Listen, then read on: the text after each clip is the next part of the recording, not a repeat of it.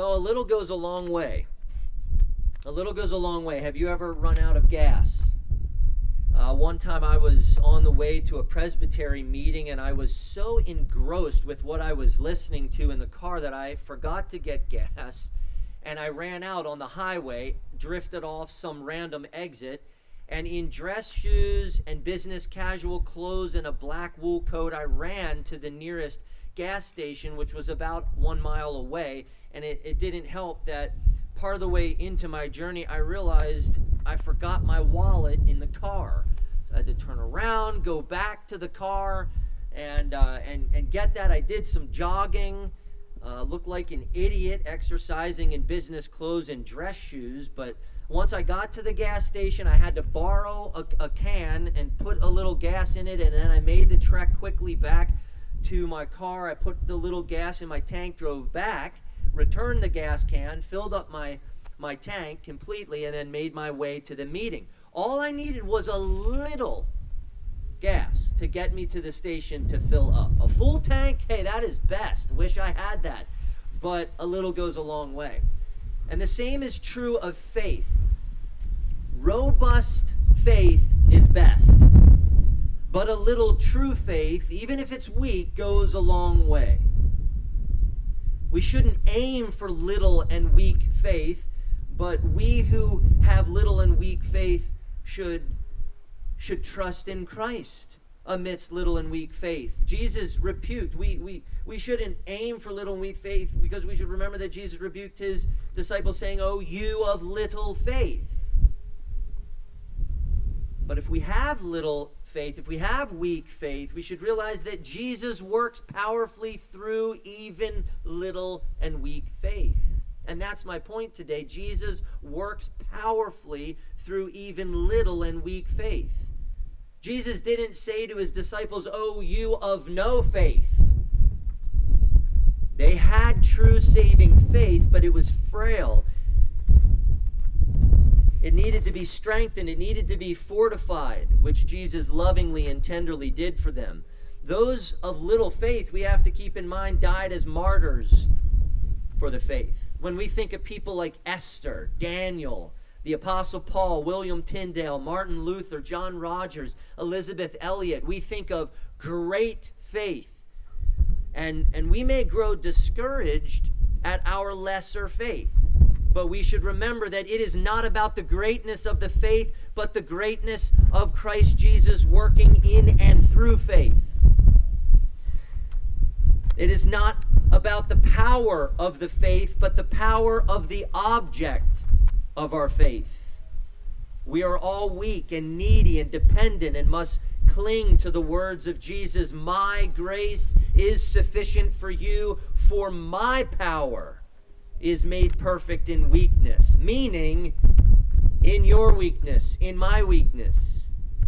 Faith is often misunderstood. Faith is not our great act of will and courage and sacrifice which which we then bring to Christ. Faith is a gift conferred on us by God through which He lavishes His grace upon us. The Holy Spirit works faith in the hearts and lives of God's people as the means through which He dispenses His powerful grace. Timothy Brindle, one of my favorite rappers, he raps this So name your need. He knows your strength is weak but the unchanging grace of the Savior's deep.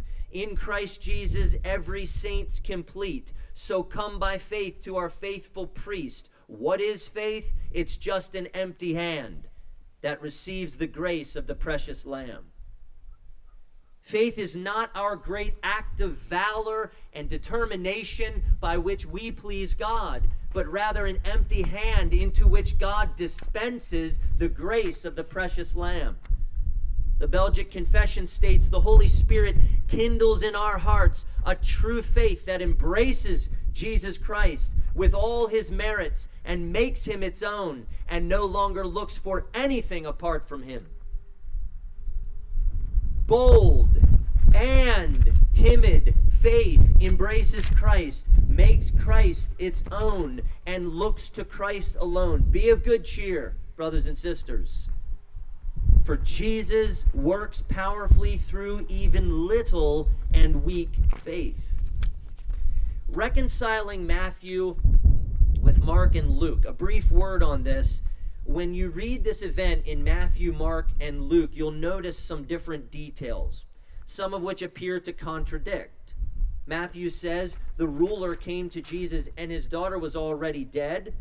But Mark and Luke record that the daughter was simply at the point of death, and only later, as the group traveled to the ruler's house, was it confirmed that his daughter had died. Another, as they traveled to the ruler's house, Matthew seems to suggest that the hemorrhaging woman was healed after Jesus addressed her. Mark and Luke say she was healed before he addressed her at the moment that she touched his garment. Now, what should we do with things like this? Abandon the Bible? No. See, the people who make the most out of the seeming contradictions of the Bible are those who don't want the Bible to be true. There are sufficient answers to these alleged contradictions of Scripture. So, two brief thoughts uh, about this. First, Matthew condenses leaves details out.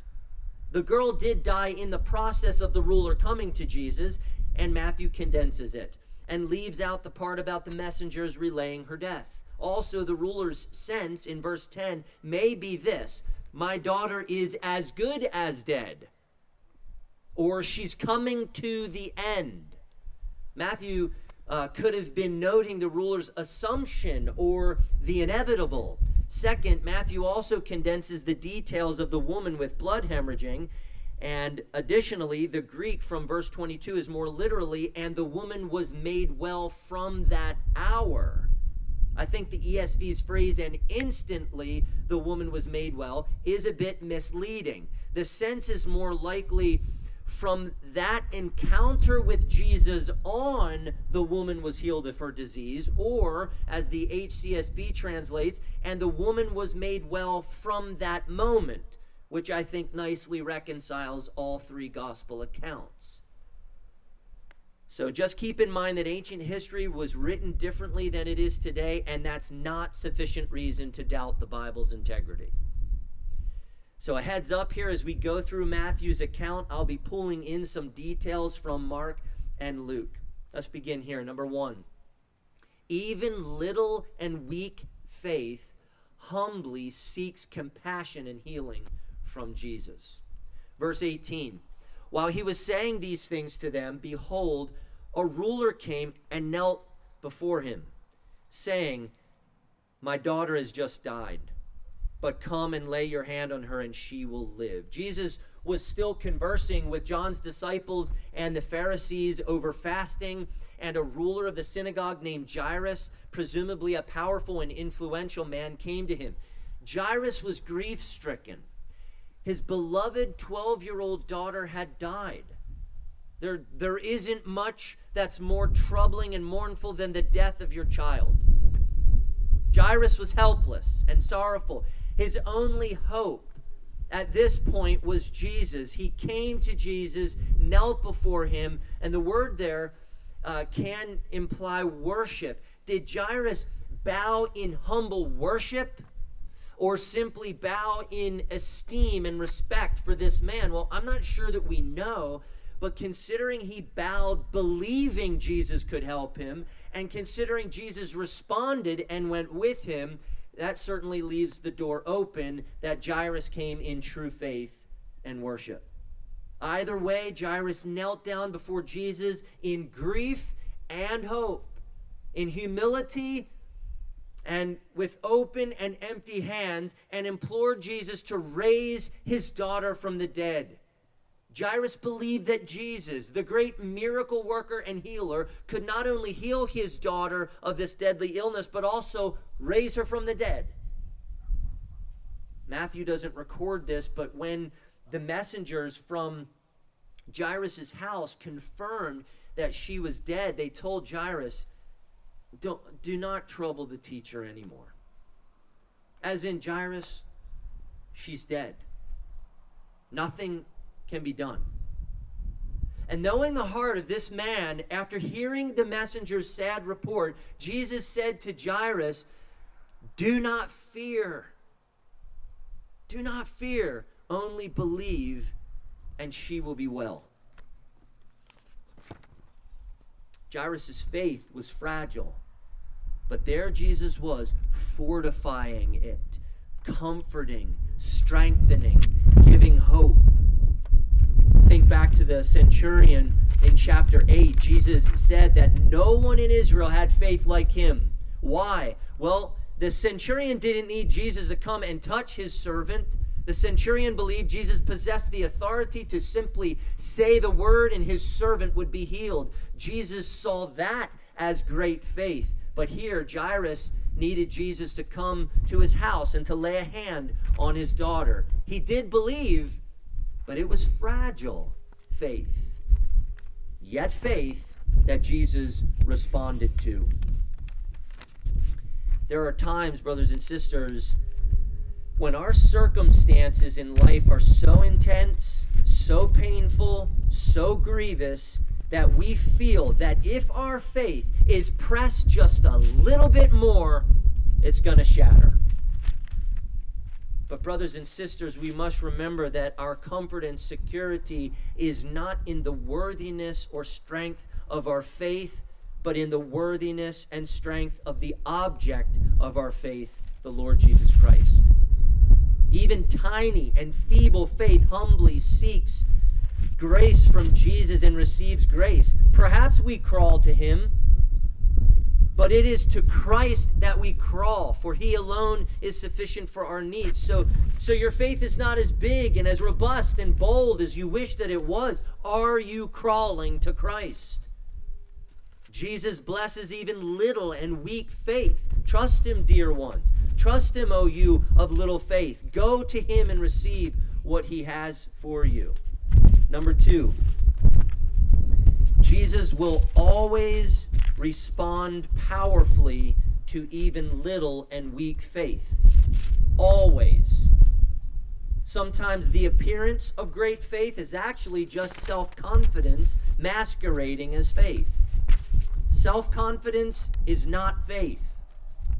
Those with the greatest faith are those who recognize their own weakness and insufficiency and inabilities but who audaciously believe Jesus will grant them power through even their meager faith, and then they will be strong. I like what D.A. Carson said Jesus did not refuse him, but responded to faith, small or great.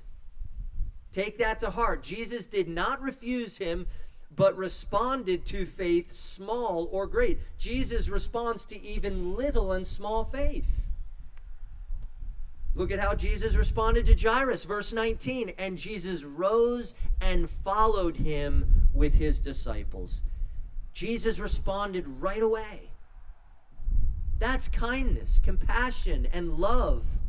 That's who Jesus is. Jesus responded to a broken and grieving man and eventually would give a performance that would never be per- forgotten, a performance that would further reveal his identity and authority as the Messiah. The king would once again give a taste of the kingdom and bless people in their miserable condition. Jesus was fortifying feeble faith. But we must be very careful how we hear this point. Less than a year ago, a certain well known church uh, went through something very painful. A two year old little girl from their congregation on a Saturday morning suddenly stopped breathing and died. It's very sad. And strangely, the church launched a week long global prayer effort for the resurrection of the little girl. That's a dangerous response to God's providence. When I say Jesus will always respond powerfully to even little and weak faith, I don't mean that Jesus will always respond immediately in the exact way that we think he will, or the way that we would like him to, or a way that coincides with the immediate feelings that we have. The resurrection of Jairus' daughter was a unique work in a unique time given to the unique Son of God to, for, to perform. The kingdom had come, but not in its completeness. We know Jesus can heal. We know Jesus can raise the dead, but we must wait for the consummation of his kingdom to experience the completeness of the resurrection. And until then, we trust in God's providence. So this world is still subject to the horrific effects of sin and evil, including disease and death, until the return of the king. Lazarus died again. The widow's son died again. Jairus' little girl died again. These resurrections are not common, they're not normative, but they are tastes. Just tastes. A little view of what's to come. Even small faith accepts God's providence and clings to his gospel promises in life and even in death, looking and think about this looking for miracles, signs, and wonders can actually be unbelief when it refuses to accept by faith God's providence. Is the power of God seen only in miracles, signs, and wonders? Much more common is the power of Christ experienced in the peace, patience, hope, love, kindness, honesty, boldness, rest, joy, purity, thankfulness, faithfulness, and perseverance in his people. Isn't Jesus powerfully responding to you when he comforts you with the gospel when you're scared? When he transforms your anger into patience? When he rips lust from your heart and plants faithfulness and thankfulness in its place? Might our lust for signs and wonders blind us to the miraculous power of Christ working in and through ordinary means? And, and I am not suggesting that Jesus no longer heals. People here today have been healed from pneumonia, influenza, polio, cancer, broken bones, injuries, even COVID 19, all kinds of afflictions. All of those healings are Jesus responding. I wouldn't call them miracles. Miracle is a precise term in Scripture, but it is no less God's power and grace to be healed by his more ordinary means of providence. But we have to know Scripture, brothers and sisters, to know what it looks like for Jesus to re- respond to our faith. You see, sanctification is Jesus responding to faith with power. When any of us say no to sin, when any of us matures in our faith, when any of us do good works out of love for God and gratitude to God, it is Jesus powerfully responding to our faith. A loved one doesn't need to be miraculously healed or raised from the dead for us to experience the powerful work of Jesus in our lives. And in saying that, that should encourage you. Number three, Jesus works powerfully through even little and weak faith to transform and comfort us like nothing else can. As I read in verses, uh, as I read verses 20 uh, through 22 again, I want you to pay particular attention to the power of Jesus working through faith and the tender comfort Jesus gives. They're on their way to Jairus' house. It's urgent. The daughter was in critical condition. They hadn't heard of her death yet, and their journey is slowed by a woman and a crowd. Verses 20 through 22. And behold, a woman who had suffered from a discharge of blood for 12 years came up behind him and touched the fringe of his garment. For she said to herself, If I only touch his garment, I will be made well. Jesus turned and seeing her, he said, Take heart, daughter, your faith has made you well. And instantly the woman was made well, or the woman was made well from that hour. Now, you should know more about this woman. She had a discharge of blood, presumably on and off, for 12 years. She was physically anemic and weak. Her hemorrhaging also made her ceremonially unclean. If anyone touched her, uh, they would become ceremonially unclean as well. She was excluded from Jewish worship and much social life. She spent all of her living on physicians and was no better. In fact, her condition got worse. Mark says she suffered much under many physicians. Luke adds she could not be healed by anyone. The medical community failed, science failed, research failed, medicine failed, her money ran out, her condition got worse. This woman was desperate, but she had heard about Jesus. This woman was also a bit superstitious. If I only touch his garment, I will be made well. I know I shouldn't, but I'll fight through the crowd to get to him. I'll touch a tassel on his cloak, and I'll get better. The Mosaic law required four tassels on a Jew's cloak to remind them to keep God's law. She may have been thinking of one of those tassels or simply just the edge of Jesus' cloak. D.A. Carson noted, quote, moved in part by a superstitious view of Jesus, she struggled through the crowd, which, be, which because of her unclean condition, she should have avoided, end of quote. She was a bit superstitious but she also had true faith, which Jesus validates in verses uh, in verse 22. She had little and weak faith, faith mixed with some superstition, but true faith nonetheless. And Jesus extended his power to her, transformed her, and comforted her. She made it through the crowd, perhaps crawled her way to Jesus, came in from behind him, touched his cloak, and was immediately healed. Jesus sensed his power going out to this woman. Jesus asked, Who was it that touched me? A crowd was pressing in on him. Of course, he was being touched, but this one touch was different. Divine healing power went from him to the hurting toucher.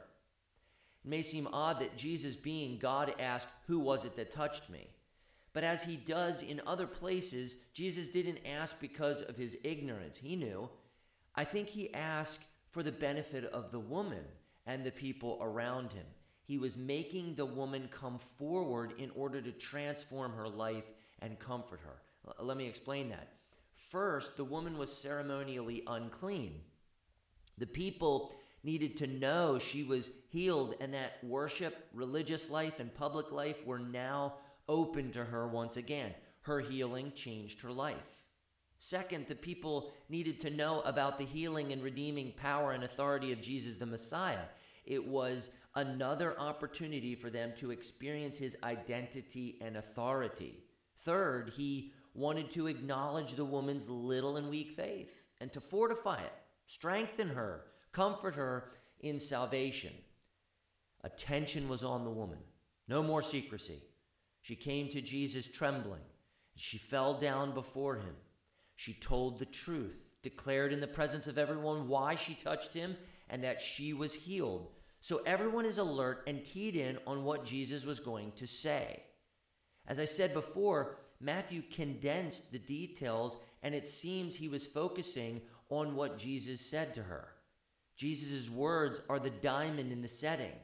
He said to her, Take heart, daughter, your faith has made you well.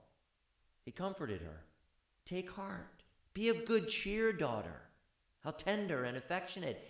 And he was drawing attention that it is through faith alone that the blessings of the kingdom come. No one could heal this woman. No one. Every physician failed. Science failed. Medicine failed. In fact, it all made her worse. In one brief encounter with Jesus, she was completely healed because his power went to her through faith. He endorsed her faith by saying, Your faith has made you well. Now, be very, very careful with how you hear that phrase. Some people hear that and assume that faith itself contains the power to heal, as if healing always responds to our will if we just have enough faith. Just believe and you'll be healed. That's very dangerous. That's superstition, not faith. That's the poison of the word of faith movement. This takes very, very careful thinking. Listen carefully. Her faith had no power at all. The power was in the object of her faith, and her faith was the God given means by which the power and blessing of Jesus came to her. If she had no faith, Jesus would not have dispensed power to her. Faith is a prerequisite for kingdom blessings. You won't be blessed by the king if you rebel against the king. But if you humbly approach him, trust him, adore him, revere him, submit to him in spirit wrought faith, then he'll bless you through faith. The faith is not the power, the power is God working through the faith he grants. One source said, Her faith has made her well because the blessings of the kingdom come to those who look to Jesus for the solution to their problems, not because of any power of faith in itself. Faith is the, necessi- is the necessary channel through which the blessings of God flow, and God gives faith in order to bless through faith. This might help. We say people are justified by faith alone. But see, to be most precise, it's not the faith itself which justifies. Christ justifies through faith. God imputes Christ's righteousness to the believer through their faith. Faith doesn't save, Jesus saves through faith. Faith is the means by which Jesus grants salvation. Do you understand? This sick woman's faith didn't heal her, nor did her superstition. Her touching didn't heal her. What Jesus meant is that he healed her through her faith. How do we know that? Well, it's actually quite simple. Mark tells us, and Jesus, perceiving in himself that power had gone out from him. There it is. Power had gone out from him. There was no power in her faith. It was the power of Jesus dispensed to her through faith, through her little, weak, and imperfect faith. John Calvin is really good. I, I, think you should read John Calvin. If you haven't read John Calvin, give him a shot. Pick him up, read him. He's very, very helpful. And Calvin said this quote, This agrees with what I have lately noticed that God deals kindly and gently with his people, accepts their faith, though imperfect and weak, and does not lay to their charge the faults and imperfections with which it is connected. End of quote. Jesus accepts true faith, even if it's little and weak, and he works powerfully in and through it. Jesus called attention to this woman to love her, to assure her, to comfort her, to give her life. I don't think Jesus simply healed her body, but by his power, he healed her soul.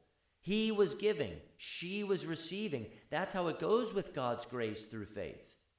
And after this miraculous healing, Jairus finds out his daughter is dead. They delayed. Now she's dead. This is when Jesus tells him, right after healing the woman, Do not fear, only believe, and she will be well. When the Messiah tells you, Do not fear, only believe, and all will be well, saints, it will be well. Even if a doctor could heal you, it would only delay the inevitable and wouldn't give you the comfort that the gospel gives you, for the gospel alone promises complete healing of body and soul in Christ.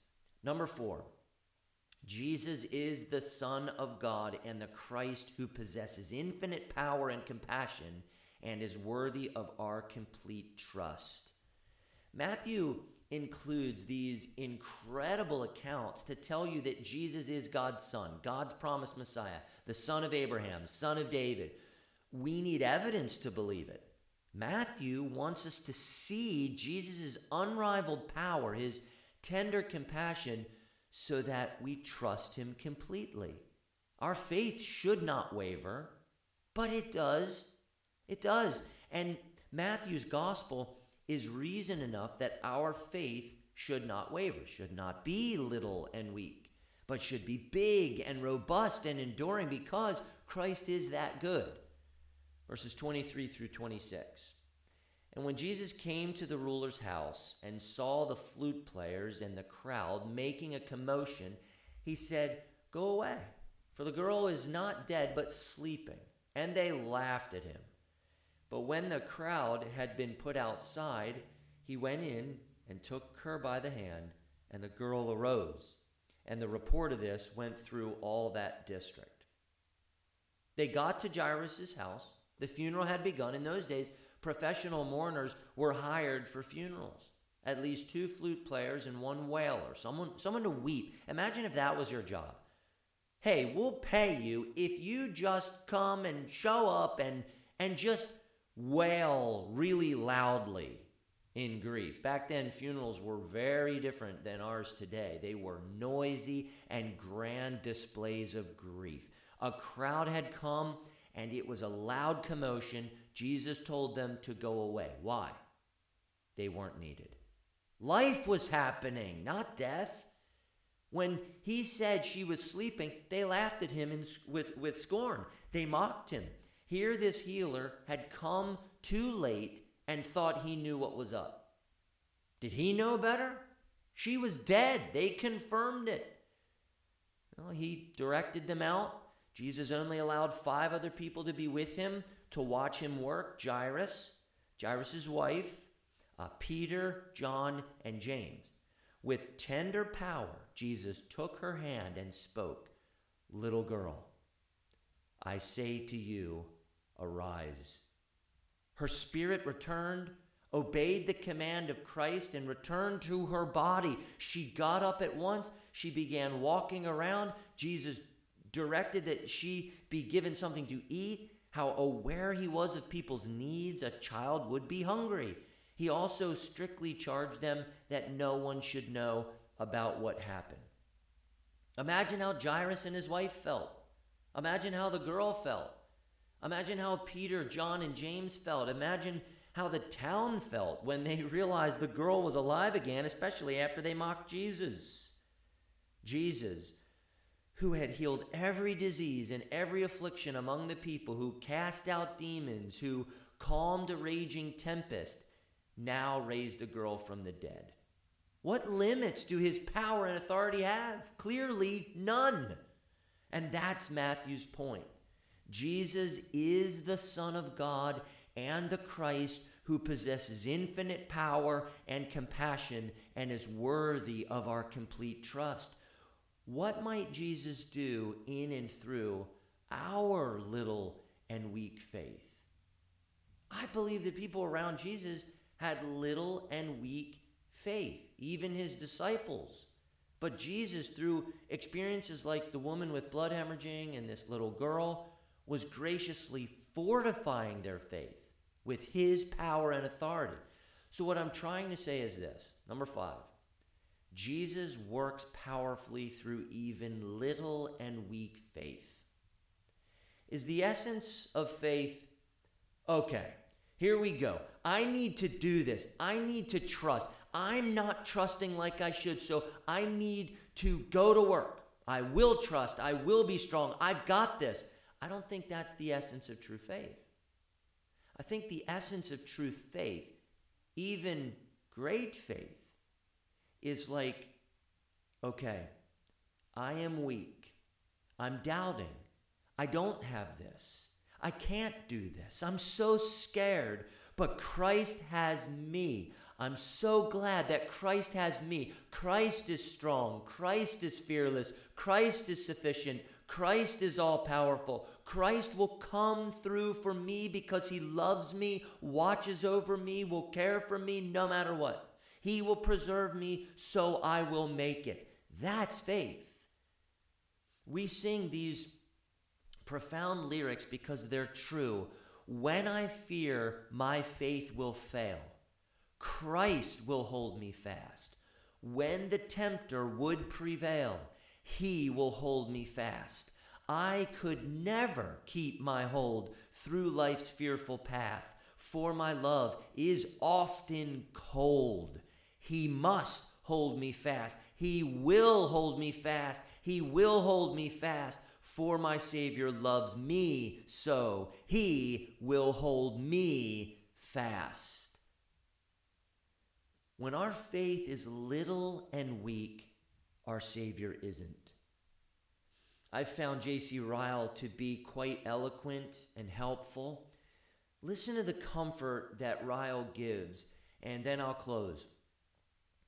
Ryle says, Our faith may be feeble, our courage may be small, our grasp of the gospel and its promises may be weak and trembling. But after all, the grand question is do we really trust in Christ alone? Do we look to Jesus and only to Jesus for pardon and peace? If this be so, it is well. If we may not touch his garment, we can touch his heart. Such faith saves the soul. Weak faith is less comfortable than strong faith. Weak faith will carry us to heaven with far less joy than full assurance, but weak faith gives an interest in Christ as surely as strong faith. He that only touches the hem of Christ's garment shall never perish. End of quote. Wow. Dear saints, Jesus works powerfully through even little and weak faith, even your faith.